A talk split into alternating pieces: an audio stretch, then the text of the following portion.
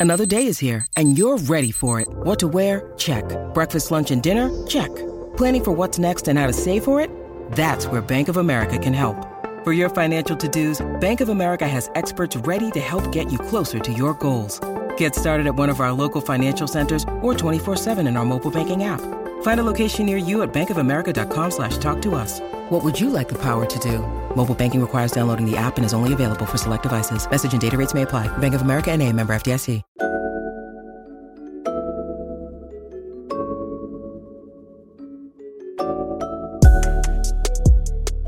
Backpack Broadcasting continues to bring you the best original sports content, but now you can get more of the content you love. For as little as $3 a month, you can get access to bonus content, including behind the scenes footage and interviews from the Sports Walk, Sideline Stories, or the Ain't Hard to Tell podcast.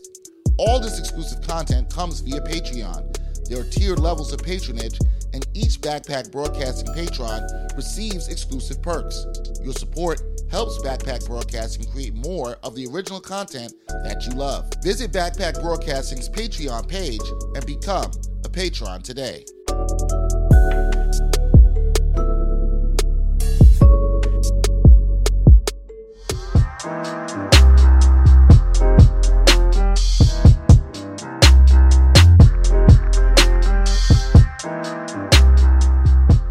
Episode 62. We've made it to 62 episodes, so almost through 62 episodes. We made it through 61. We'll be 62 when we're done with this one. It is the Ain't Hard to Tell podcast. Dexter Henry, Brian Fonseca, back again.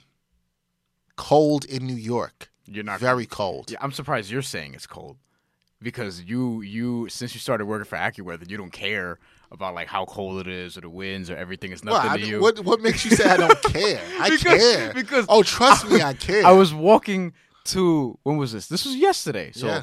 what day removed from the day we're recording this? The Nets are playing the Kings. I'm walking to Barclays Center. You you asked me to update something. Uh, I don't remember what it was. Then I was like, I'll update it when I'm when I'm get to Barclays Center. It's cold as hell right now. And you said your cold ain't that cold or something like that. because you weren't cold as where I was. I know it was like nine degrees here. It was negative thirty nine where you were. yeah. I mean, if, you well, let me say, it felt like negative thirty nine with the real with the wind. It was about like negative seven.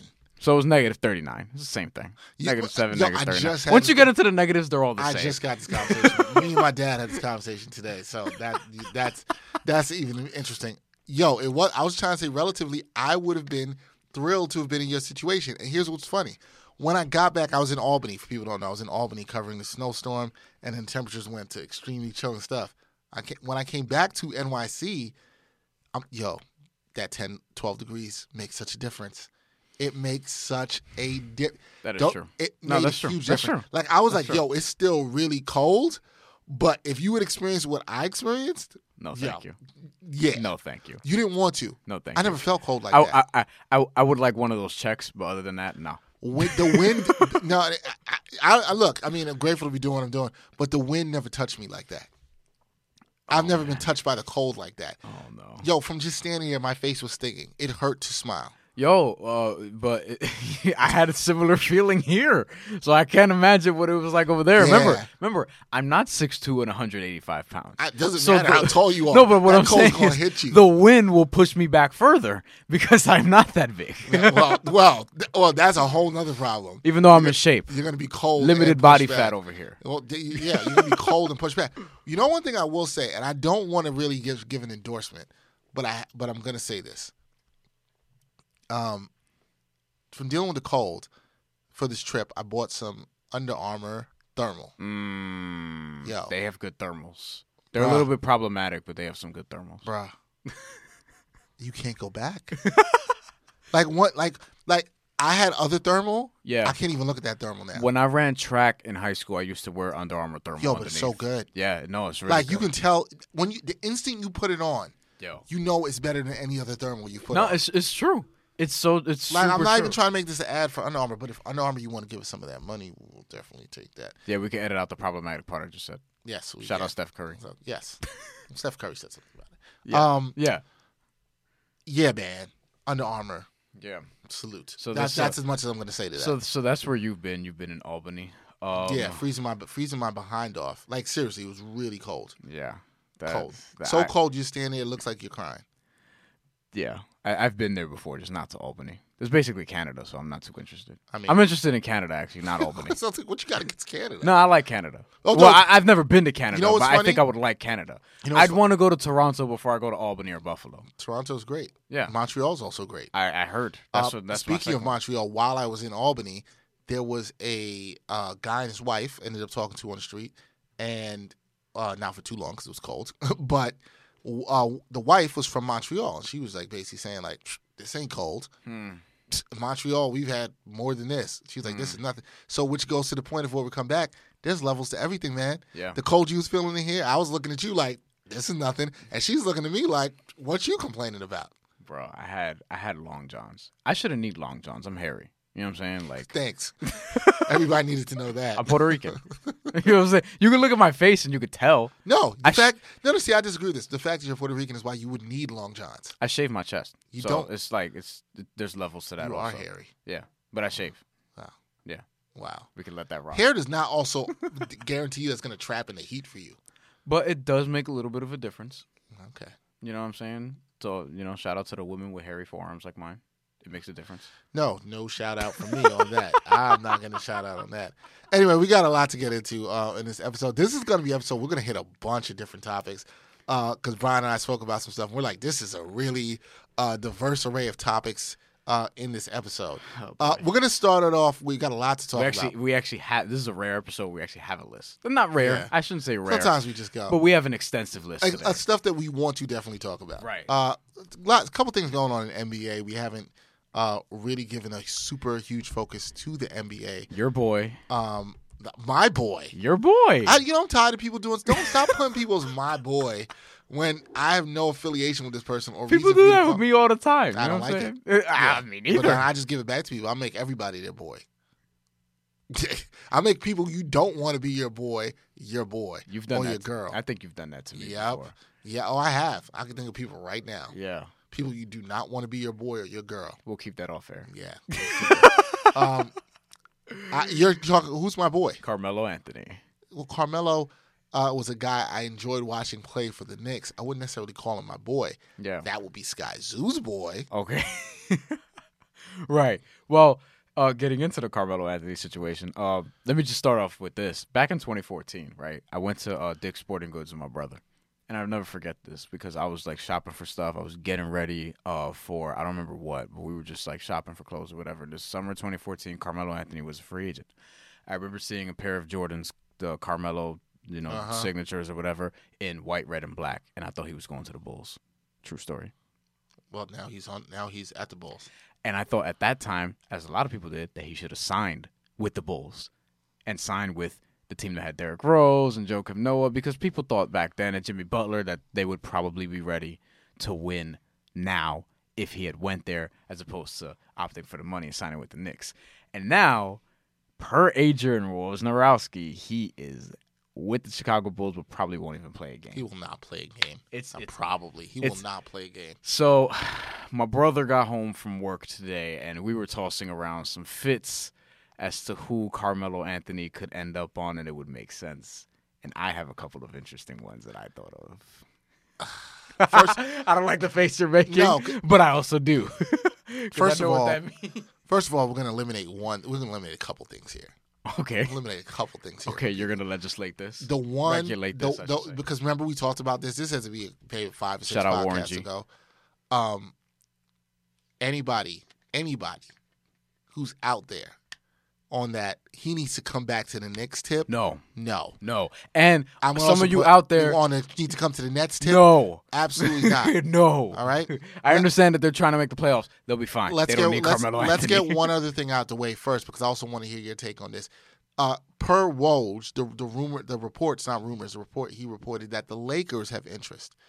I was talking with a friend of mine who's a diehard Laker fan last night, and he's like, "Nah," and I kind of feel him. Like, now here, can the Lakers use some spacing uh, in terms of somebody who could hit a shot from outside, and could Melo do that for them? Yeah. Sure, but that's contingent upon one thing, and this is what I was saying to my boy What's that one thing? is he going to be willing to accept that role Off the bench. off the bench as a guy who's going to be a spot up guy?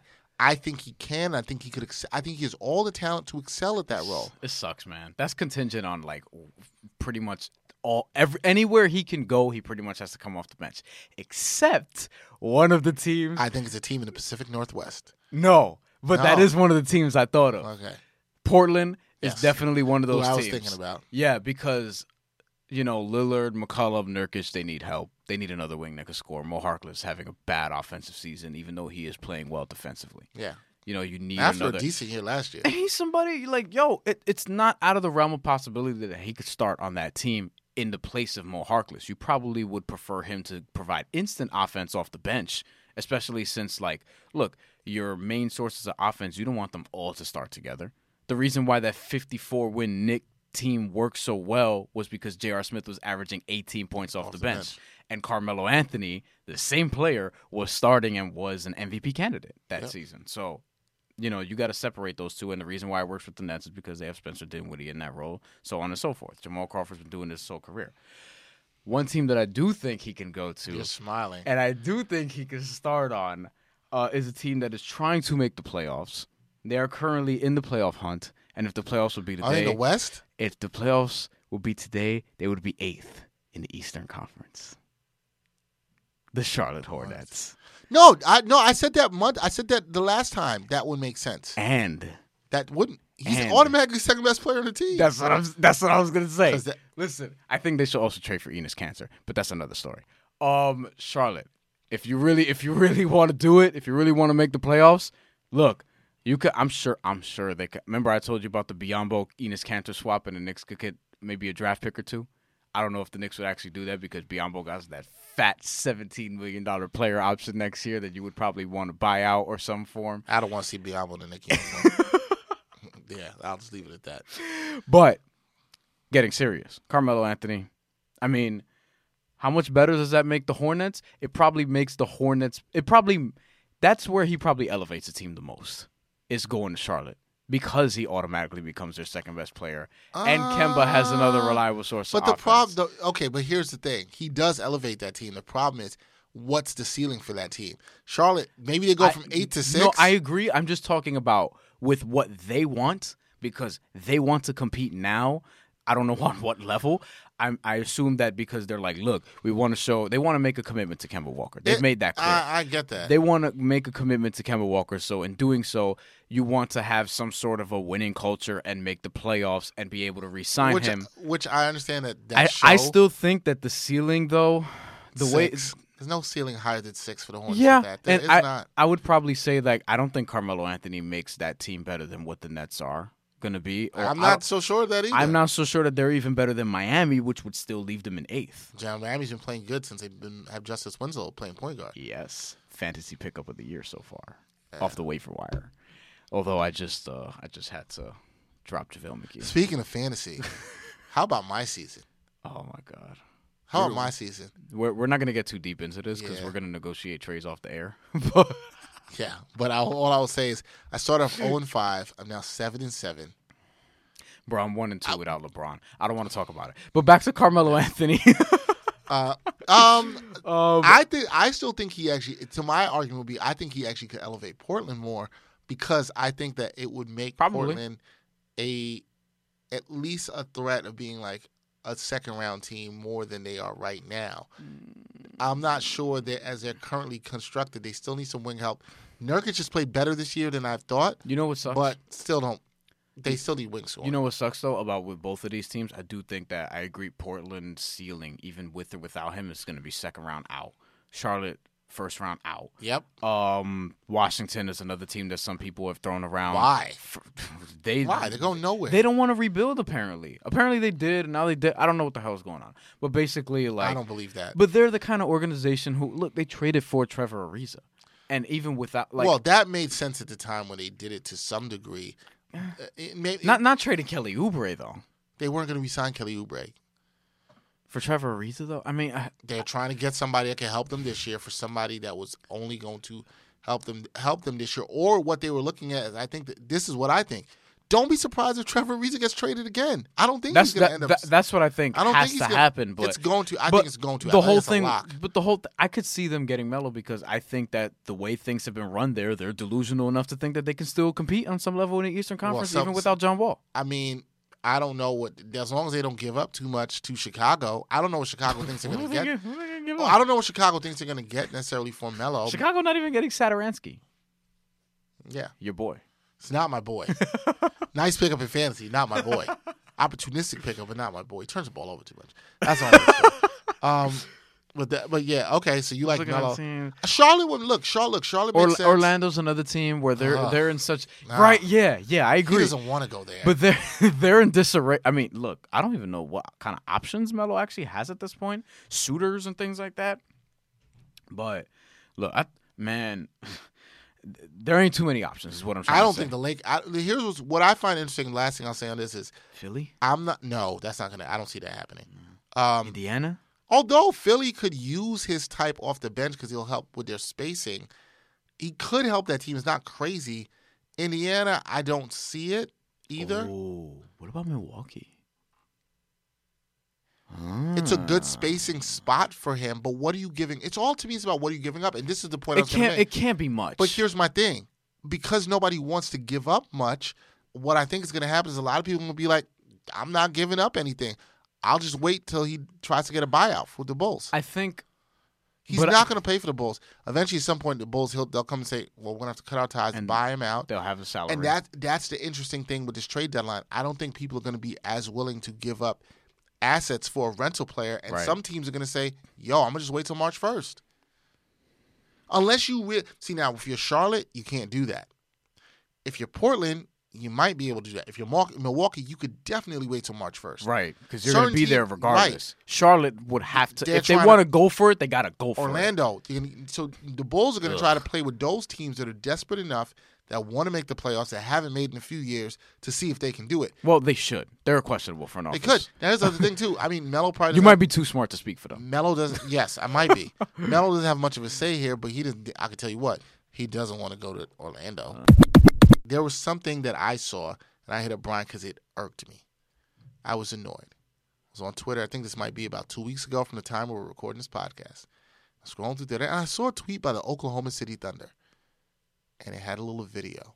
It was a tribute video announcing that they will be retiring the number of the great number four, who played for the Sonics and the Thunder.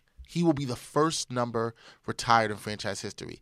That is Nick Collison. I'm going to pull up his stats. Yes, because you probably know where I'm going. Nick, Listen, this lit a fire in the group chat. People were people were like okay with it. People were not happy. who's okay with this? Uh, Jonathan Gomez? Who's okay? Why? Why are you okay with this? Because it's a good story. No, it's not a good story. It's mediocrity. We're celebrating mediocrity. I I am not okay with this. Most of us weren't. I am not okay with Why? this. l- Look, let me tell you something. I'm I'm about standards. Hall of Fame's for excellence. Yeah. Retiring numbers is for excellence or at least a very strong contributing role to a championship. Right. Has Nick Collison done that? No. See, and and and a counterpoint that I saw some people say was like, "Oh, would you get mad at the Heat for retiring Udonis Haslam's jersey?" And I'm like, No. that's a little different." No, you know why it's different? He, in some points, I know some of the last couple champions, who was a very good role player Mm-hmm. that played his entire career with that organization. Now I understand that They, won they three championships. Three championships. That matters. And Matters. and he's from there. He's from Miami. That that yes. kind of matters too. Nick Collison, I understand he played his entire career with this one franchise. He's from Iowa. He- what's his what's his career averages? He does not have double digit averages in anything, if I'm not mistaken. The highest amount of points he averaged in the season, the most amount of points, Probably he eight or averaged in the season, nine point eight. Okay. So eight and nine, uh, and nine point four rebounds, which is in a different season. His career averages, he averaged six points and five point two rebounds. Does you that- are shaking your head. Does that sound like somebody whose numbers deserves to be up in the Through 910 NBA games, he started 177. At Udonis Haslam, I'm pretty sure started more games than that. Way more. He used to be a starter for a while. So here, here's my problem, right? And, he- and Udonis Haslam, like you said, three championships in which he was a key contributor on.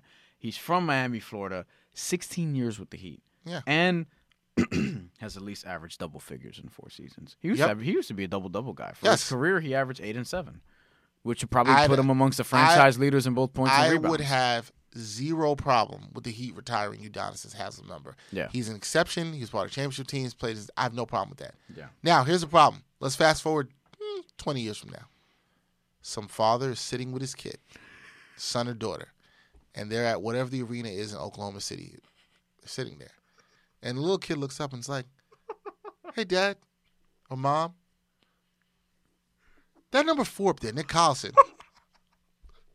what kind of player was he? How great was he? Because I know about that other guy that's up there that's number zero. He averaged a triple double for three straight seasons. And maybe or maybe not, he eventually won a championship. And maybe they also retired, been nice, and they decided to retire. Number 35 is up there. And for 13. Kev- Kevin Durant. and maybe number Uh, nine. Maybe maybe those guys. Right. But definitely the zero and 35 Yeah. are probably on their way up there, right? and you're going to look up there and you're going to see zero, possibly 35, but definitely zero Yeah. and next to it is number four. And how are you, as an adult, going to explain to your kid that this place that's reserved for greatness has somebody who never averaged double digits once in his career in any category? How are you going to explain that? That did not win a championship. He he actually never even averaged double digit field goal attempts in the season. How? How is this guy up there? Yo, okay, here's the thing. I, it's I'm not stupid. I understand why OKC is doing this. No, no, no. I understand why OKC is doing this. This is so you can have a night Clout. right? So you no no no no. You can have a night, and if your team isn't good, this is funny. It's gonna happen next year. The team should be good. You can get people to come in the building because people love to come in and see the retired number of fan favorite. Fan favorites don't get the number retired. They don't get the. This, this yeah, is not ridiculous. all the time. No, no, they should not. Look, if the Knicks didn't retire Allan Houston's number, Nick Collis's number shouldn't be retired by the Sonics slash Thunder. I'm a Knick fan who said back in the day, people said to me, "Oh man, I think the Knicks should retire John Starks and Charles Oakley's number." I love John Starks. I love Charles Oakley. Their numbers don't deserve to be retired. You hmm. know why? That's a good debate, though. They did not win. Okay, there's a very rare case where a role player deserves. You know, the guy whose number I, th- I can see in a couple years absolutely should get retired, and I have no problem with it. And you look at him on the team right now as a role player, Andre Iguodala with the mm. Warriors. They mm. are probably going to retire his number. He won a Finals MVP. It's going to be hard enough. To, he's an integral part. He made mm-hmm. tons of big plays in the playoffs and still continues to do so. Mm-hmm. He's an integral part of that team. He's the only role player that probably will get his number retired in the team, and I would not have a problem with it. But Nick Collison, this is what we're about now. we are, like I said, we are awarding mediocrity. This is where we are. That what do you tell the kids? What does this say to kids in the future? Oh, yo, you can have a career like Nick Collison, and you too can have your number up in the rafters. Especially if you stay in the small market for 14 seasons where they haven't had much success. That's all you have to do. Yeah. And you too can be a fan favorite and have your numbers up in the rafter, right next to the great Russell Westbrook. I could not possibly explain this better than you, so I'm just gonna shut up. I'm just telling people what it is. This is what this is the message we're You're also speaking kids. for me because I agree with everything you're saying. this is the message we are sending the kids. Yeah, it's like this. I mean, I, and you're one of those guys who also, like me, don't really care for participation trophies. They're, No. they're nice when you're a But kid, this- this- but then you realize when you grow up, you're like, dog, I should have not gotten anything because then, You didn't do anything. right? Well, not well. It depends. It's just it doesn't matter if you did anything or not because you're basically on the same level of the players on the team who suck. And- that's the problem And with it. this and this is the ultimate participation trophy. That's what I call it. Like, yo, you're opening up the floodgates. It's like, yo, if Hamidou Diallo stays there for 12 more years, are you just gonna retire his number? Gotta if, be if, if he averages six points a game for his whole career. There's got to be standards, and clearly Oklahoma City did not draw the line on on this standard. I'm going to continue into another sport with another rant. Why not retire uh, Luke Ridnour or, or Watson? Why not? Because they weren't there long enough. I, why not? Somebody's got some. Jeff Green. Jeff Green was the one of the first ever picks uh, from Seattle who ended up playing in I Oklahoma would City. love somebody to explain to me the rationale for why Nick Collison's number should be going up to the Raptors. But As it- somebody here's the not thing. a Sonics fan. Here's the thing. It's not going to matter because someday some mother or father sitting in that arena is going to have to explain that to their kid. Good luck. Boomer Esiason had some interesting comments. He was on a uh, he was on a radio show WEEI up in Boston uh, area the other day. Um, and we uh, will be will be doing something with somebody from somebody who works from there too, that we should have him up there. And I'm definitely going to ask him about this Yeah, and the ridiculousness of this because I think this comment was ridiculous. I, I hope we can pull it off. So Boomer Esiason was uh, praising, praising, excuse me, uh, Tom Brady uh, for his performance, uh, and you know, okay, uh, fine, and whatever he wants to do that against the Kansas City Chiefs in the AFC Championship game, uh, which the Patriots won, or back in the Super Bowl game, which was to much of the delight of Brian. Um, but then he said Look, something. look, I, I like I'm so done with football. Like I'm just, I just don't care. Like I just don't, I, I don't care. Dude, you're gonna care about this though. You're gonna care about this. Oh, This guy, we'll see. Boomer Esiason. Are you gonna watch the Super Bowl? I haven't decided. me neither. I watched parts of these championship games. I will. I'll get to that later. I fell asleep last year Um, after I had. I did those- not watch after I had year. the tater tots and the eggs and the cheese and bacon that I told you about. he decided. He talked about how the Patriots pretty much have two Hall of Famers on their team. Brady, Gronkowski. Agreed. Yeah, Both Hall of Famers. yeah. He then decided to make a Hall of Fame case for Julian Edelman. He had seven receptions, 96 yards against the Kansas City Chiefs. Yeah. Uh, he believes that it shows that Edelman is just as valuable, if not more valuable, than other big ticket wide receivers across the league. Okay, come on. So he says, I'm, here's a quote. We got it. We got to give people the facts. Is Julio Edelman not a Hall of Famer? Now, if he was on this show, No. that's what I would have said immediately. I'm like, you're gonna, you, you said that out loud as a question and thought nobody's gonna challenge you on that. Well, I don't know what that says about the people that you sitting. Put him in the with on show. Patriots Ring of Honor. Cool. Retire his jersey. Cool. Yeah, Hall no of. Famer? No, Bruh. no. I know his numbers in the regular season. His quote don't add up to Antonio Brown 1,000 receiving AJ yards only Green. twice. Or Julio Jones, And he's clearly not as talented as other, any of those guys. but his numbers are awesome in the playoffs. He's right behind Jerry Rice. Considering these guys are still doing it, he might get a few more years in the playoffs to add to those numbers. The guy's clutch in the biggest of games. I don't know what else to tell you. He is, in my eyes, truly the definition of a Hall of Famer. Make the play when the play needs to be made in the biggest games to win the game. Hey, Boomer Esiason, I've watched sports a lot, a long time. There are players that have been incredibly clutch across all sports, but that doesn't make them a Hall of Famer. I think in every Hall of Fame there should be a wing for like the clutch wing for people who are incredibly clutch. If it was the NBA, you put Derek Fisher, you could put Robert Horry in there. That's fine. Not a Hall of Famer. They they made big plays, iconic moments. I will. I'm not disagreeing that Edelman has not had big catches. He's a Hall of Famer. Would he do this if Julian Edelman was black? No.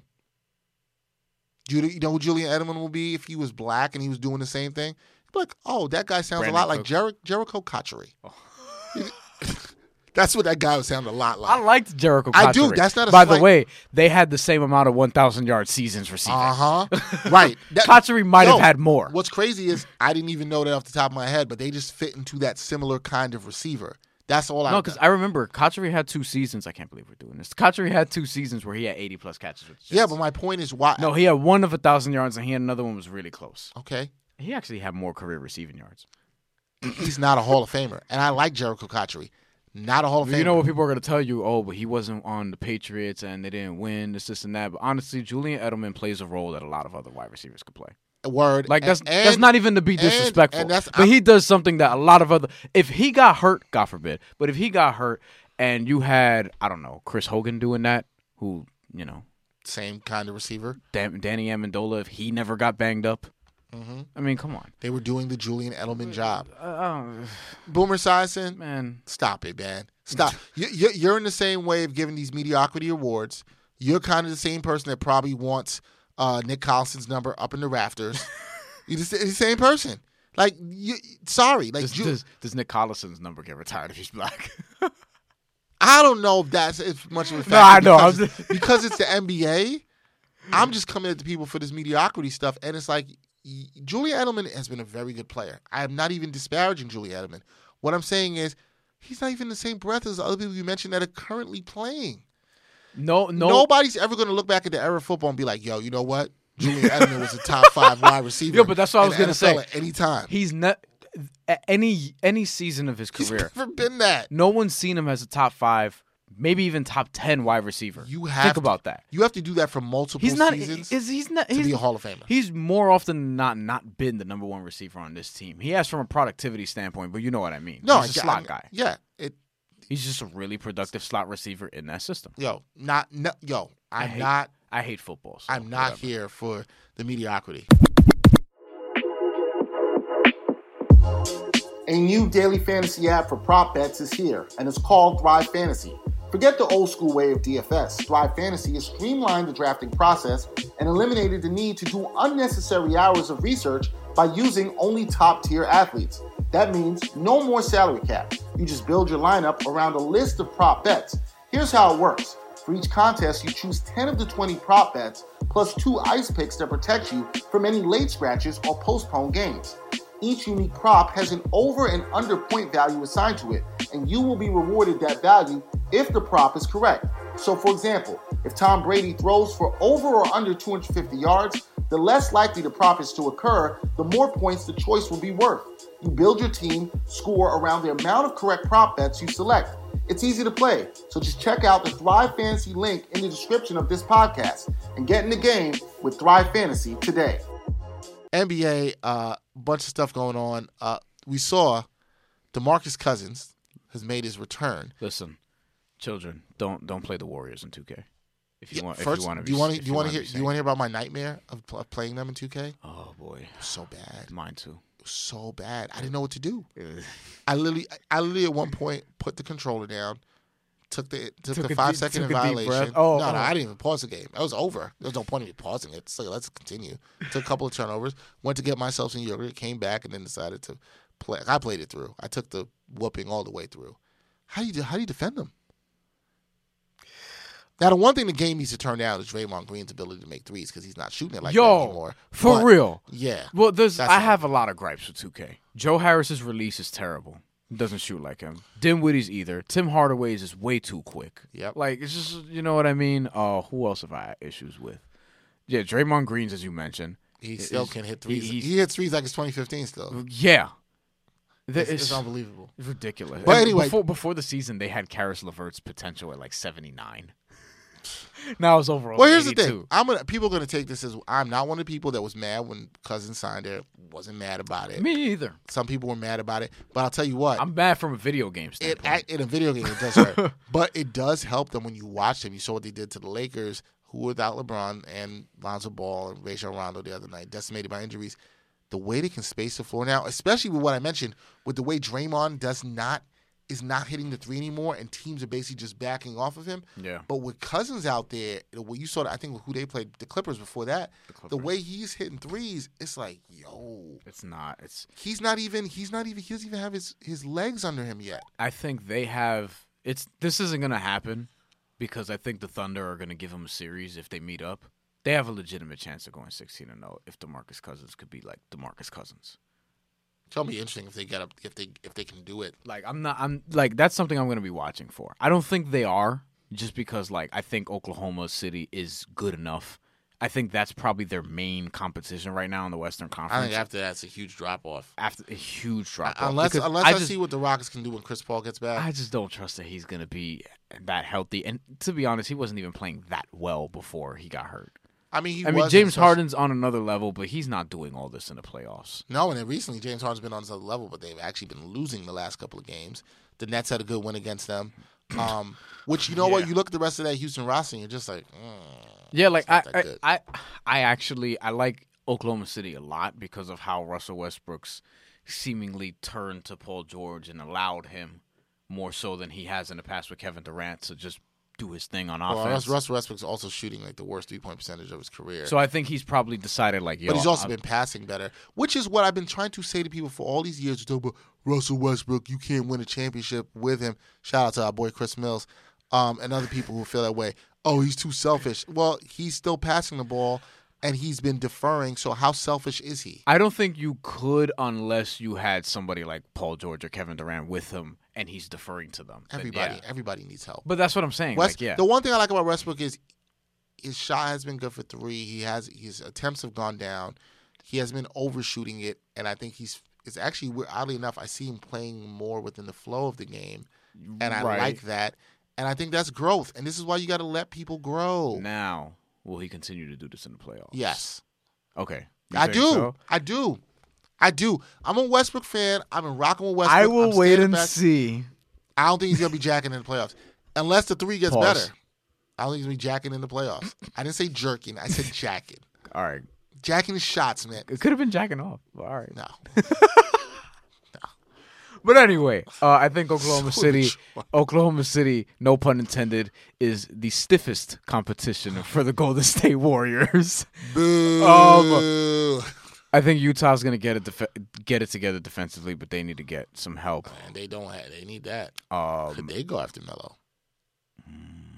Melo ain't going to Utah. I mean, does Melo have a choice? I mean, he should look. Look, I I would like that for Donovan Mitchell. For I mean, their second guy is Joe Ingles, right? Maybe Rudy Gobert, but it's Joe Ingles because he's your second. He's your second That's ball not, handler. That's not good. He's your second ball handler on It that should be team. Rubio. Other than not good. Rubio, but like Rubio, I mean, Joe Ingles is. I, look, You know what? I told you before. I'd like to go see see Utah go get Kevin Love. I think that's who they should go get. or Tim Hardaway. Oh no, that wasn't you. That was somebody else. Somebody else told me. Darrell. That was rather say. I think it was. I think it was. Of course it was. I think it was. Of course it was. Um, But also uh, Denver. I really like Denver. I think that they are. I told you, I liked them from the beginning of the season. They have one of the more balanced units, and it didn't bother you. They got their ass handed to them by Golden State. well, they're not going to beat Golden State. No. But I'm just saying, like in terms of if I'm power ranking, and I don't care for power rankings because they don't matter. But if I'm power ranking teams in the Western Well, Conference, well, just don't then don't power rank. okay, if I'm ranking teams in the Western Conference or I'm assessing from one to eight, who do I think has the best chance to win a championship? Uh, Golden State is one, and they're probably the only team on that list. However, Oklahoma City They're two. is probably right after, and then I'm putting Denver ahead of Houston. I have no problem with that. My concern. with- And I'm not sleeping. Not none I- enough people are talking about Isaiah Thomas is coming I back. think that's huge. I like Denver. They're deep. They're young. Jokic is a beast. I love watching what he can do with the ball. Here's my only concern. One thing. Hmm. They look to me like they are primed for an upset special. They get the wrong team in the Mm, They're first round Portland this year. because they don't have experience. Yeah, no, I can Nobody see has that. playoff experience. I can see that, that, and they almost made the playoffs last year, but Minnesota Yep. got them. Uh, and Minnesota did that. Why? Jimmy Yeah, Butler. I, now, I, I think you know what I can also see. I can see them winning their first round, but I can see that first round being tough for them. I can see that too. But they're good. They play good defense. They're, they're good enough there. They, they it's Look. it's interesting. They're just young, and I worry about that as we get to when the lights get brighter and the noise the arenas get crazier. And that's what I worry. if if the playoffs were today, they would play the Clippers. I'm not. I don't think the Clippers are going to stay in the playoffs. I think they're going to be out, and I think Tobias Harris is going to frolic into free agency, a free man, um, because the Lakers are ninth and they're not going to stay there. They have LeBron. They'll be back. Um, look, if the Lakers can't get up to where I thought they were going to be, because I didn't anticipate this, the bottom just totally falling out and LeBron getting hurt, obviously, and missing a month, maybe in counting. Um, look, the Nuggets could play the Lakers in the first round. that's a team, and that's a matchup that scares me. It scares. And I'm and, and right there, I'm like, whoo, That's a good- Lakers. That's also a good series. I think I think that series could go six to seven. Ooh, that, that could definitely be fun. That's definitely Like I want. I don't think I, like don't to think the that. Nuggets are gonna get punked in the first round. No. but I think somebody could give them a tough first round matchup, and it wouldn't shock me if they got upset. And I also don't It's think very possible. I don't think it would be an indictment against them or failure. They're a very young team, so Now that I'm looking at it, now that I'm looking at it, a lot of these teams will make me nervous if I'm Denver because of experience. Like you're talking about, you're talking about the Spurs being six, and the Nuggets are. That's probably, what I'm saying. The Nuggets are probably not. They might stay second, but I don't know that. That's- that's they what I'm saying. What if they look? In all likelihood, the Thunder will probably pass them at some point down the line and guess second. Maybe, maybe I not, mean, I- because Denver does have that home court advantage, similar to what that George Karl team did uh, when they were like the best home team in the league. And guess where they lost? Round one. round one. yeah, that was a young team too. Yeah. Um, so I think yeah, this team is a little better. Yeah, I think I, th- I think it's a, I think it's a little better. But look, there's no like you're not talking about an easy matchup when you're talking about they could play the Rockets in the first round. they could play Nothing in the West is Spurs, easy. They could play the Jazz. They could play the Lakers. The Clippers is the only one where I'm like, I think the Nuggets could take them in five. but I'm not like super confident. But the Clippers play hard, man. Yeah. Clippers play hard. They do, and the Doc, they have Doc Rivers. The I mean, West, something the, to be the West, all I can say is watching the seedings through from March into early April is going to be fun, Mm. and the West is fun.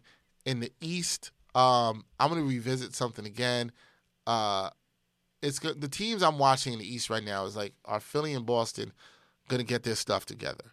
Are they going to make a push? Philly seems like they've kind of been turning a little bit. They have a very tough schedule. They've been playing okay through it. They destroyed the Rockets as they should have with only Harden, and they did that last night.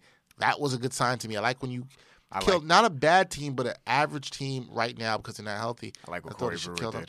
Yep. I like what Corey Brewer did. That's I- my kind of defense. 'cause I- that was that kind of annoying in, in uh, back in the day, Yeah. You're still annoying. which doesn't surprise exactly. okay. One thousand. Um, You I could, like you could ask people to. the Celtics uh, stuff with Kyrie and the young dudes and Kyrie. What do you think about Kyrie? Uh, you know, talking about he called LeBron, and now he kind of understands how LeBron was trying to lead as he's trying to lead the young guys.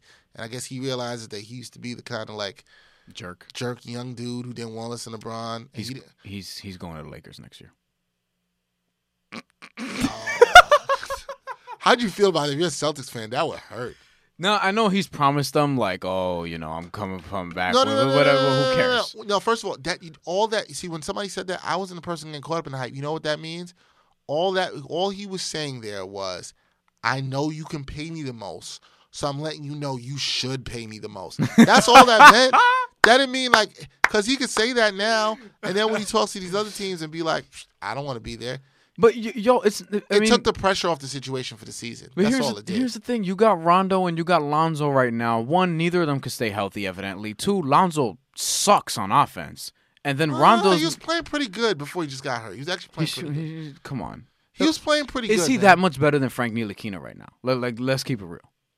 Uh, Because perce- he's shoot he's shooting forty something percent on free throws. well, that's what scares me. You can't trust them to be on the court in the last eight minutes of a playoff game. I don't, and I trust. I trust the ball in Ntilikina. Here's the thing: Lonzo Ball is more aggressive and will penetrate more and find his teammates. He, he's a better rebounder. Lon, he's not a better defender. Although Lonzo Ball's is a good defender, Ntilikina is a much better defender. Their shot, Look, at, but look at how I close. probably trust Lonzo's a little more. Look at right how now. close they are.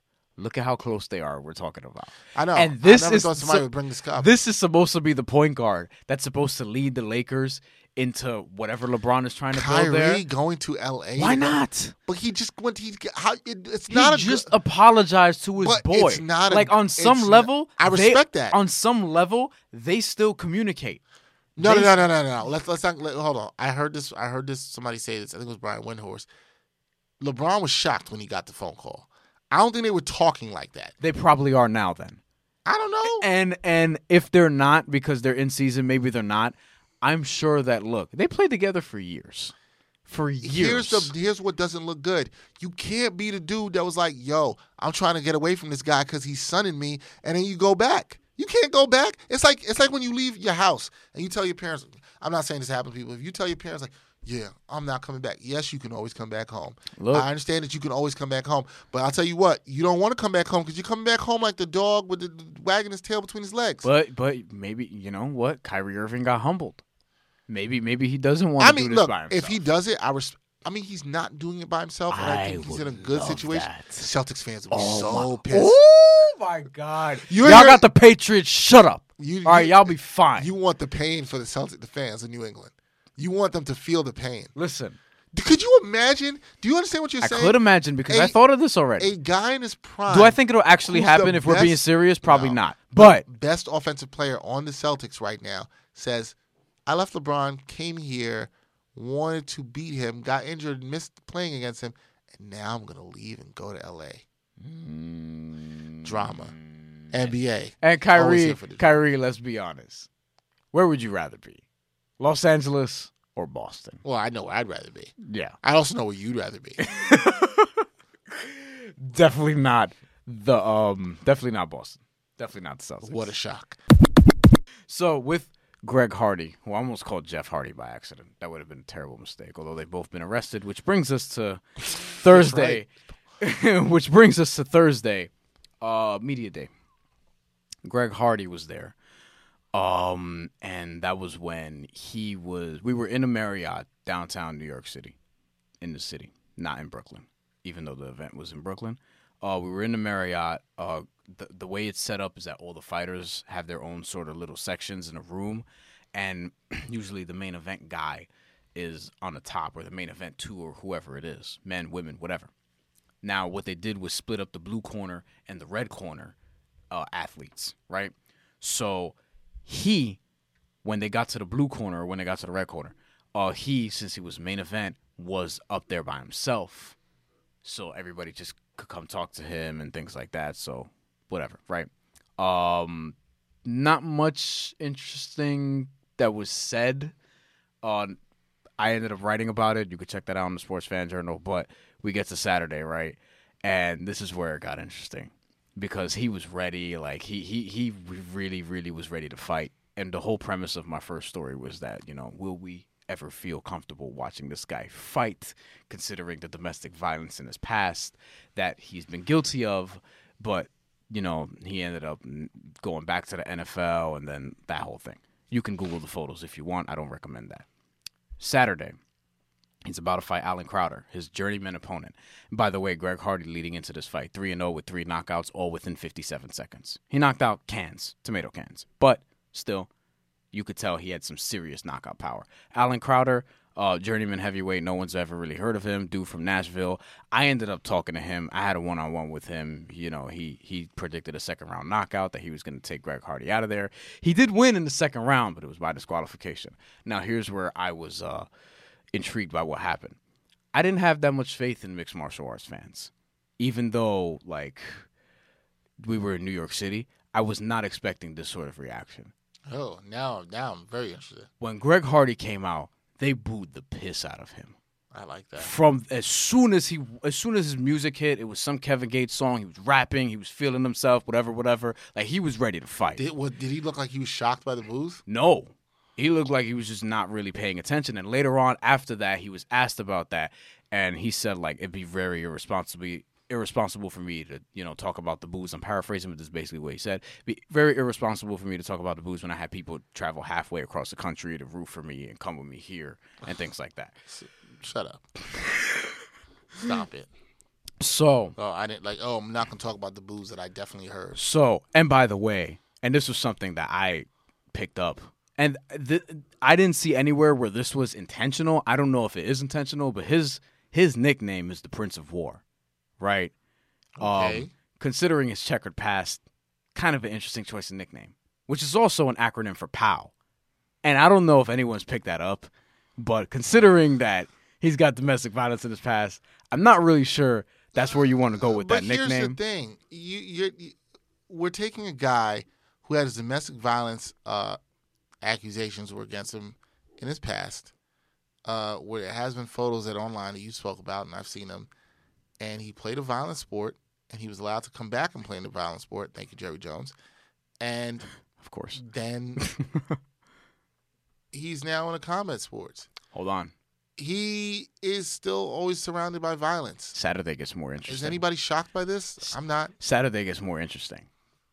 It was an interesting fight. I don't know if you would want to call it a stylistically good fight. It was an interesting fight. At one point in in in, in the first round, he actually um you know he rocks Allen Crowder. They get tangled up. He gets into trouble on the ground, and he actually does an athletic move out of it.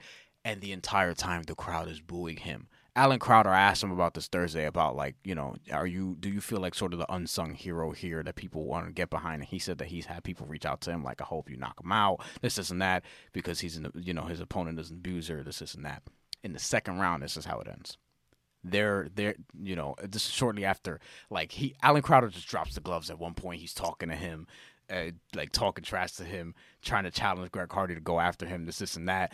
Uh, I don't remember if he knocked him down, but somehow Allen Crowder got on the ground, uh, pretty much on all fours. And then Greg Hardy knees him right in the face, which is illegal because the knee was going upwards as his arms and elbows were down, as his hands were down, basically. Mm. So that's illegal.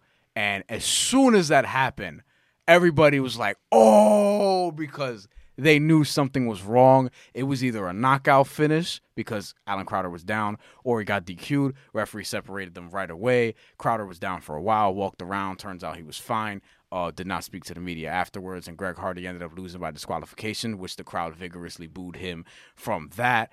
Uh, up until you know he walked out, they were just booing him, giving it to him the entire night. So Greg Hardy, uh, I didn't think that he was gonna get booed like that because I didn't think that people, uh, you know, I don't, I don't, I wouldn't have faith in people either. I, I, I just don't have faith in humanity like that. And as we've documented on this podcast before, a lot of people just don't care about women. They don't care about domestic violence. So I don't know if it was that or we're booing this NFL guy coming into our space and being the co-main event. I'm not sure that it's not that either. I don't know even how I feel about the booing because I'm like kind of glad that people were against what uh, it appears that he has done, but at the same time, you kind of bought a ticket to that event where he was fighting at. Like in the co-main maybe event. if you in the Granted, co-main the event, main event is a sick fight. I get it. But That's why they put it there, you but re- here's- here's the if thing. enough people really didn't want him on the event and came out and spoke against it to Dana White, I'm sure there are people protesting it, but clearly that voice was not loud enough. Or people just said the best way you speak with stuff is with your money, and you just say, "Hey, I don't care how dope that main event is. I'm not paying for this ticket with this dude on it." But that's the problem a lot of times in sports. I think people have these morals and things they want to do, but they still can't stick with it enough to do one thing. And I understand it's hard. course, yeah. I understand it's hard. Mm-hmm. I'm not saying that it's easy. Yeah. It's not easy, but just how committed are you for the cause? It's one thing to show up there and boo, but that dude's still getting paid. Yo, and here's the Dana. White's still getting paid off of it. Here's the thing. It, I'm not like objectively speaking, it was interesting. And Dana White said it after he's gonna fight again. He's gonna give him another chance. Of course his he's gonna fight takeaway his takeaway was that Greg Hardy could fight. My takeaway from watching that was like, yeah, Greg Hardy could kind of fight. And you know what sells too and people like? People want to see Greg Hardy get knocked out. Yeah. So people continue to watch. It's just money, that man. reason. Like the the UFC, they they're not they're not as tone deaf as they appear to be. Like Yeah. they they they they know that even putting him on the same card as Rachel Ostovich, Rachel Ostovich, who was uh, domestically abused leading up to that card, and ended up losing on that night. But putting them on the same card, they, they you know, they know. They know if other doing. people know, like they, know, know. they know it was going to draw attention. And it's like, look, in some cases, good or bad, if they get the attention, they see it as a win for them. And you know what? If you want to operate your business that way, that's fine. Now it's up for the people to decide whether or not they want to support it, whatever. well, so, I- well, what I hear from the people is we still like this violence. right. And they they wanted Allen Crowder to win, and that would have been something. He did win technically, but he won by disqualification. I don't know if they're gonna rematch. I don't know what they're gonna do. But Greg Hardy's gonna be back again. And Uh, the people will be back buying to sit buying this fight. Yeah. How how you know what though? Let me ask you this: How do you feel about him just being in MMA again, given his history? Because I like, granted, obviously what he did was messed up or whatever like that. I don't know if he shouldn't be allowed to work again. No, I don't Right? think I don't think But what he's doing now is sort of jarring. I so think I'm I, don't think- really know I think to. we have to be careful with these things where it's like, yo, somebody shouldn't be allowed to work again. Like people make mistakes and things of domestic abuse. My thing is about were they contrite? Uh, does it appear they're contrite? There's no way you could ever really know. well, he says that he's never told a lie. He said this in the press conference.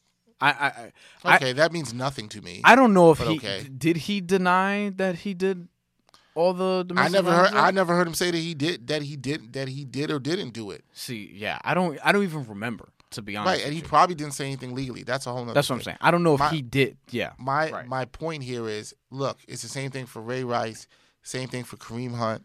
We spoke with Kimberly Martin about.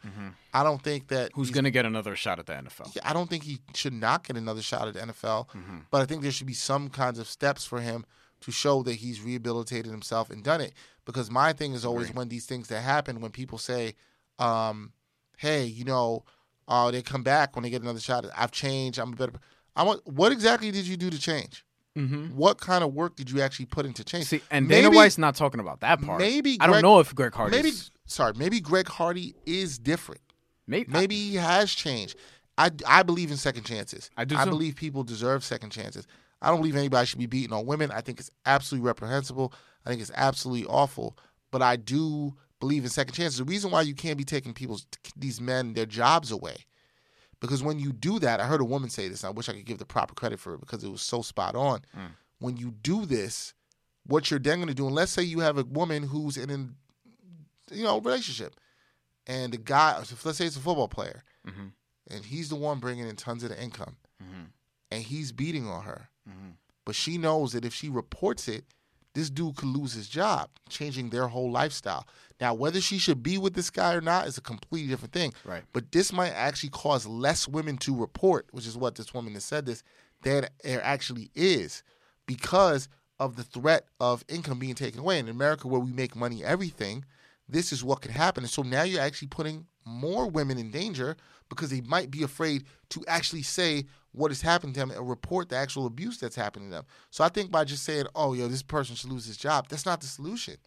You got to try to help the women first and really care about the women who are being abused here and also try to help these dudes understand that, yo, you can't be putting your hands on women or you need to be dealing with your anger issues in a better way. Nobody's talking about that. Because if the only way Greg Hardy's dealing with his anger issues is getting in the MMA ring, I'm not sure that's the best thing for him. Yeah. Well, he he said he also said in that Scrum Thursday that he's going to therapy now, which I he didn't really elaborate too much on Because nobody ever asks questions enough to do it. Nobody ever says, "Yo, yo, hey man, so you're in therapy. What have you learned from therapy that's helped you with maybe your anger issues or not being uh, abusive to women?" yeah. Yeah, I swear, if I'm ever in a position to ask that, I'm asking that. People are scared to ask it, like things too. No, And also the U, you know, the UFC's obviously trying to stay away from that. everybody, everybody gets to say they've just changed without ever having to explain anything. I'm Yeah. over that. Going into football, back to where Greg Hardy used to play. Oh boy. Uh, your thoughts? I want to get real quick because there was a, all this controversy around the Saints Rams game. Uh, the call, which everybody, if you watch sports, watch NFL, you've seen this a million times now. Pass interference call. and the defensive back even admitted. Yo, which is what makes it awful. Wait, he had a great quote too. Like, He was like, "Yo, I was expecting to see a flag." yeah, he's like, I lit his ass up or something like that. He said, like word for I word. mean, he it was helmet to helmet and it was pass interference. yeah. Was that the worst missed call you've ever seen in sports history? I think it's up there, man. You know what's a pretty bad one? You ever seen St. John's in the Big East tournament? I think they played Rutgers or whatever it was. This was the Malik Boothe team in 2011, where I forget who it was, if it was DJ Kennedy or somebody. I think DJ Kennedy was actually injured. Somebody in that game got uh, the ball with like three seconds left and was going to throw it up to sort of Oh, ice the game. oh, game. I was there. Yeah, yeah, yeah, yeah. there. Two, uh, he had clearly like 2 3 Uh-huh. feet out of bounds. That was one of the worst ones I've ever seen. That's seen. pretty bad. this was I don't know if this is this is this is the the the one in the the one in the Saints game was worse because of the spot.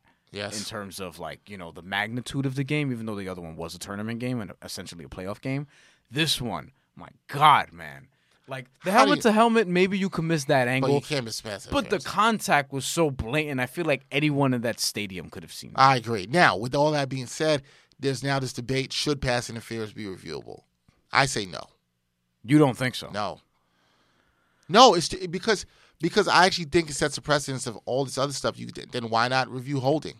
It does set a precedent, but it's like, see, I'm torn because on one on one instance, I'm like, damn, don't you just want to get these calls right? But then in the other instance, I'm like, do you want these games to go for five hours? Well, well, that's the thing. When you start reviewing everything, and football's already long, which a lot of people don't talk about. Football's already so long with all the stops and commercials. It's only gonna make it longer. The point you bring up. Here's my thing with the situation. You saw there's nobody. I would like, and I, this is why I think refs should also have to talk to the media. But that's a whole nother I, thing. I, I think I, I have a point about How is it if you're any of the refs, any of the refs, Yes. Any of the four refs on the field, none of y'all could have just thrown the flag. You can always pick up the flag. You know what I think? You I can always pick it up. I don't think pass interference should be spotted the ball. That's what I think. You should do it that way. Well, Do do 15 yards. like- well, I've always thought that. I don't necessarily like spotted ball call, but I just don't think because it's too far. It's like, yo, especially with the way the game is called now. If I'm on my own 46 yard line and my quarterback has a cannon and I just throw and I just go for broke, go for the end zone, hoping for a pass interference call, I, there's a 25% chance maybe that I'll get it and then we'll be at the one yard line. Like Yeah. that's corny. I, I don't what dis- mean? I don't disagree with that. I just don't think it should be reviewable. Um, and, okay, other thing that people are bringing up overtime rules. Both of these championship Oh, games went well, to I tweeted about that. I'm like, not yo, a, f- I'm not a fan of NFL overtime. And it's no Even no, though they've tweaked it, I'm not a fan. of it. Yeah, and no people like Dom who tweeted at me uh, said that I was Mm-hmm. a hater because I don't even know why she's a Patriots fan. I might have to get to the bottom of that of all people. Uh, but Hmm. Yeah, but both teams should have the ball I in agree. overtime. and it's it's like it's so stupid that in in other sports, like in basketball, both teams are going to touch Baseball, the ball. you get a chance. In hockey, it's sudden death, but you know both teams are going to get the puck. Baseball, each team gets a chance. You know what I mean? Once you get into extra innings, it's like in football. I agree. All you could do is play keep away. Before, before you could just kick a field goal. Then they adjusted that. I feel like we're gonna eventually get to a point soon that both teams are gonna touch the ball because it's like, bro, I think both teams should have a chance. It's the way like that across other sports. And the most asinine thing about it, channeling Oh. Stephen A. here, the most asinine thing about it is that we really, really decide the game essentially because of a flip of yes, a coin. I agree. It's the stupidest why, thing in football. Why, why why don't you just have it so Aside from the Uh, national anthem being played before games. why why don't you just have the home team get the ball first and the road team gets a chance with the ball? And why don't you just play like maybe a shortened quarter, a ten minute quarter? Why don't we just do that? I feel like that would be a whole lot better. I agree. I, wh- why can't we just do that?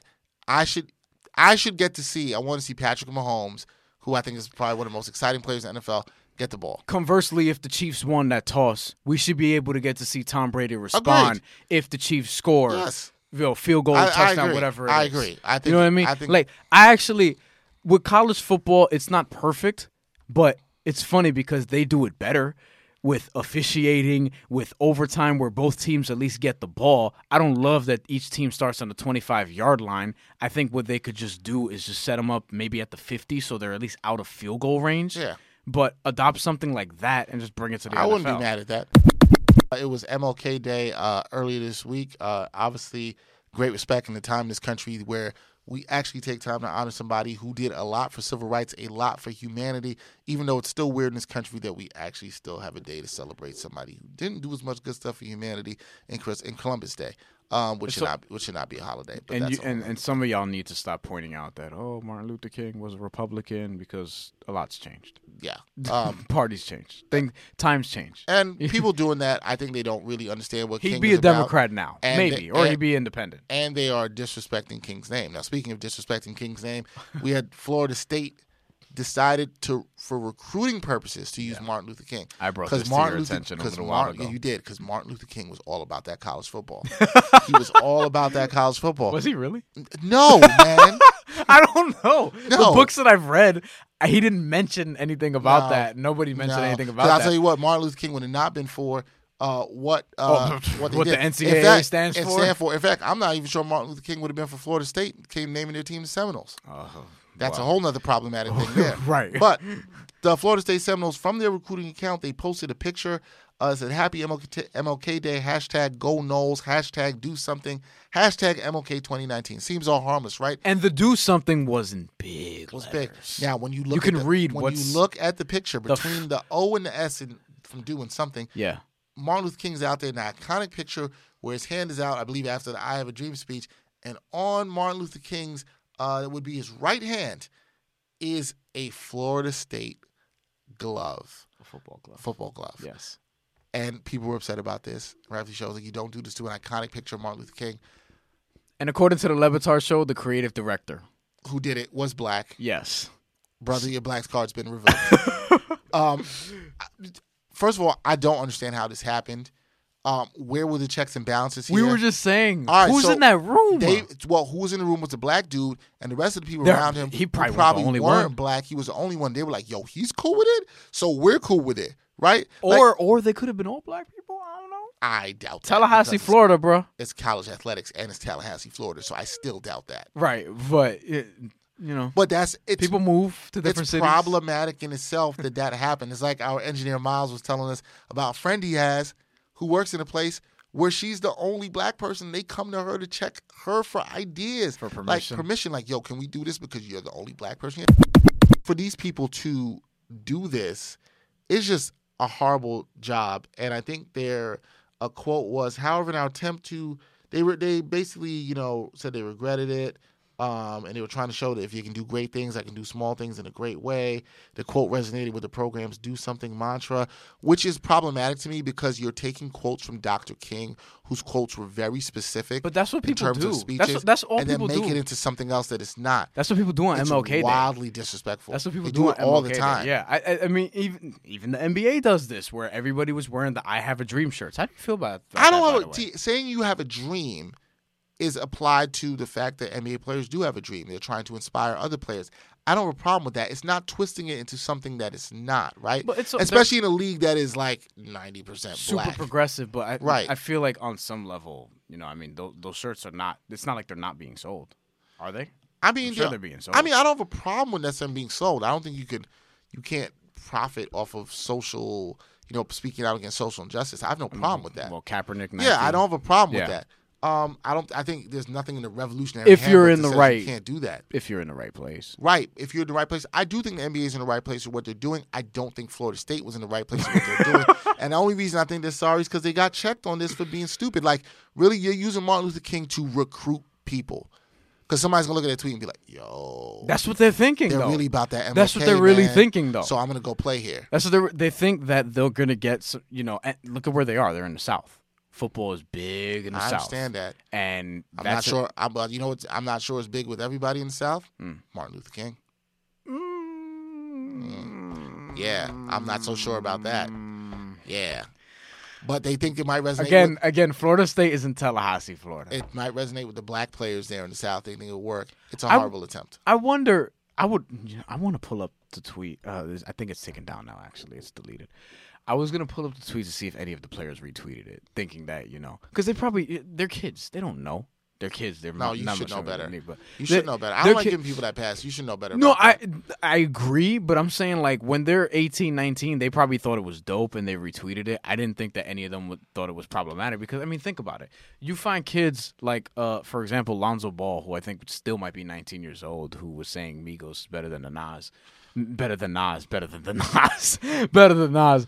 So it's like you're gonna find kids who don't really know about Dr. King like that. I think it's people just need to react to everything they see on social media like There's this that too, too. and then not even question it. And so, whatever. Florida State, uh, two thumbs down for me. Horrible. Y'all need to stop with this exploiting to some degree MLK. If you're not to put the words by what he st- stood for, everybody wants to put out MLK something MLK Day. I don't necessarily think that's bad. I think when you're attributing it to things that he didn't stand for, like recruiting of college football players, yo, you're playing yourself. Like, stop it. I think uh, I don't know. How do you feel? J- uh, how do you feel about Jameis Winston, uh, being that he's from Florida State? I think. I think. Nothing. I think he may have retweeted that. I think somebody told me. Well, Uh, of course see. he, of course he did. He needs anything to rehab his image right now. I gotta see. I gotta look that up. Is what it is. But it is deleted right now, so that's unfortunate that I can check because that would have been perfect. Yeah, Florida State. Man, d- brother, creative director, man, You ain't even got. Words. I don't even got words for you. All right, it's episode 62. We got to pick a number. Uh, Brian's always talked about how the numbers were not going to be this great into the 60s, and they are absolutely not. Take it away, Brian. Oh man! All right. You remember Carl Hagelin I do. for New York Rangers, and uh, I don't assume you're picking him, right? Nope. No, you you we're, we're gonna get to a hockey player one day. One day. But I know, I know what number it'll be, but yeah. So do I. Yeah. I know a couple. Yep. I know three actually. We'll get to the third later. Jose Quintana. Okay, I feel the same. Scot Shields. I like Scot Shields when he pitched. Water goggles. Much better than James Shields. I'll tell Yeah, you that right now. That's right. oh, another one, another pitcher. oh boy, uh, Joba Chamberlain. I used to like Joba, man. of course you did. I liked him. Of course, of like course. Joba. Oh, you damn New Yorkers. Uh, oh, now next person, somebody who's corny. Jose Urena. Oh He's man. absolutely not getting picked. No way. Woo, boy, go back and listen to episode. I don't remember what we we got him for for being It once he being early. a uh, Acuna. I was just like, It was early in the Gotham podcast studio era. yes. um, next But up, man, next. oh, you were pissed that day. Al Atkinson. Don't even remember who that is. nope. Uh, Vlad Ducasse, My man, aka King Ugly from Hard Knocks. I remember that. Uh, I was up there. I was up there with them during that training camp for a little bit. Uh, oh, do you have Yeah. a Vlad Ducasse? Story? No. I don't. Damn The it! Ducasse story. No. Damn it! Nope. I was the I had the Greg Hardy story. You could have the Vlad No. Ducasse story. No, That would have been a much brighter story. I think. no. King Ugly. Jesus Christ. I have another story I may share from one of my years up there. If we ever get this person, I'll tell you this person's up there. If we ever get them to come up here, they'll share the story with me. But that's This you, you know. I think you know some of the story. This isn't the one about the one from uh, Cortland. Yes, it is. Oh, so you know the story. But somebody, somebody who covers the NBA was there with me in the story. Yes, Um, this needs to be told on yeah, the that needs to be podcast. told on the podcast. Cliffhanger. All right. Yeah. Todd McClure, Nope. Marco Rivera, Nope. Chris Gray, Nope. Guy McIntyre. Nope. I told you, I tried, man. Jason Kelsey. Nope. CM Punk. Hell no. Here's why. Here's why. Because his legendary WWE Championship run of I think it was 434 days lasted 62 weeks. So I just want to put that out there. and I was there. I hold on, these hold on, man. hold on. I was there for the start of that run.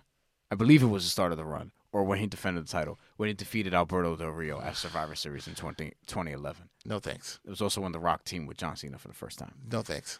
Uh, Carmelo Anthony, career high, 62, 62. points No thanks. against Charlotte Bobcats. I mean, I, I wouldn't have a problem with it because we spoke about him in this episode, but um, he's possible. I'll, I'll give him. That's maybe my one time making exception for it. Tracy McGrady's also got a career high of 62 points. yeah. T-Mac. Yeah. And Scot Pollard, the only NBA player to wear 62 No. that was good. I like yo. damn, You, that's- you like Scot Pollard? Yeah, when he played with the Kings, he was tough, man. Scot Pollard was was Scot Pollard was also a very good player at Kansas. People forget, man. Would you retire his number? You might as well. Uh, he, he's kind of like Nick Collison. They're, like- they're literally like the, they're literally close to the same player. Scot Pollard can shoot the ball a little bit better than he did. But like, man, oh man, this is a tough one. It's not a good one, but it's a tough one. See, there's a difference. There is a difference. Um, I say, I say, here's what I say to do here. Uh, we spoke about one of these people in the NBA, and he talked about the career high. I say put both Melo and T Mac on there. Melo and T Mac get an episode, man. seriously. Yeah, I like that. Let's let's. Seriously. Yeah, they both their career highs of 62 is the most unique thing on here. Number's so bad, I agree. I, I, got it. Yeah, it was called the Carmelo Anthony See, Tracy see McGrady if, if, episode. if we were Yankee fans, which we're not, we would probably go Joba Chamberlain. Actually, I don't know that because I don't know if Yankee fans really like Joba Chamberlain. I After, don't know. After, they they, they after felt the kind of way on that. But listen, when I was in middle school, everybody had the Joba Rules T-shirts to gym class. Okay. oh my god. Yeah, you want me to throw to throw up? Oh my Oh god. my god! Everybody had those those Ugh. T-shirts. Right, I so- remember that. All right, so we'll go with Melo and T Mac. All right, that's it for episode 62 of the ARTL podcast. Wait, what was the game that we Melo covered 62? I a lot. It was against the Charlotte. Uh, No, Melo was 62. Uh, Melo, that one, yeah. T Mac, Orlando. I gotta find the game again. but I, know it was I, can't remember. high. I It don't was, remember. it was Orlando T Mac. I can't remember who they. Let me see, let me it let me see something real quick. Um, 63 is actually considerably worse. Okay. I thought it was gonna be better, but I, it's not. I, I, I had I had zero faith. I had zero faith that it would be better. I did not think so at all. but but I will say this: I have a choice. I'm gonna wait. I have a choice for that. Well, I didn't always- mean to. Say, I didn't mean to say it like with the "I have a dream" So, cadence. That yeah. wasn't meant to be offensive. Ah, very good. that wasn't meant to be Oh offensive. yeah. No, stop using stop using MLK, man. Don't make me have to come across this table. No, no. I caught that there. I was like, I don't want people to, you know, you know what I'm you did not have the cadence. Trust me. Um, We will. We, we'll. We'll. I'm not worried about I t- 63. We'll get to the hard There's number a jet 63. there who you're not gonna like, I'm sure I won't. Uh, I think I know who it is too. and I, I'm gonna pick him. uh, I think because Uh, of her. Li- whatever. All right, that's it for episode 62, the Carmelo Anthony T Mac episode. We had a lot to cover on here. Uh, remember, the message we want to leave you with from this episode is please do not promote, do not award mediocrity. You can do better than that. You can do better than that for yourself and the way you look at other people. Uh, please continue to support us. We thank you for all your support. Uh, check out our sponsors. Please also continue to support us on Patreon for extra content that we're doing. That's it for Brian Fonseca. I am Dexter Henry. Don't be mediocre. Until next time, peace.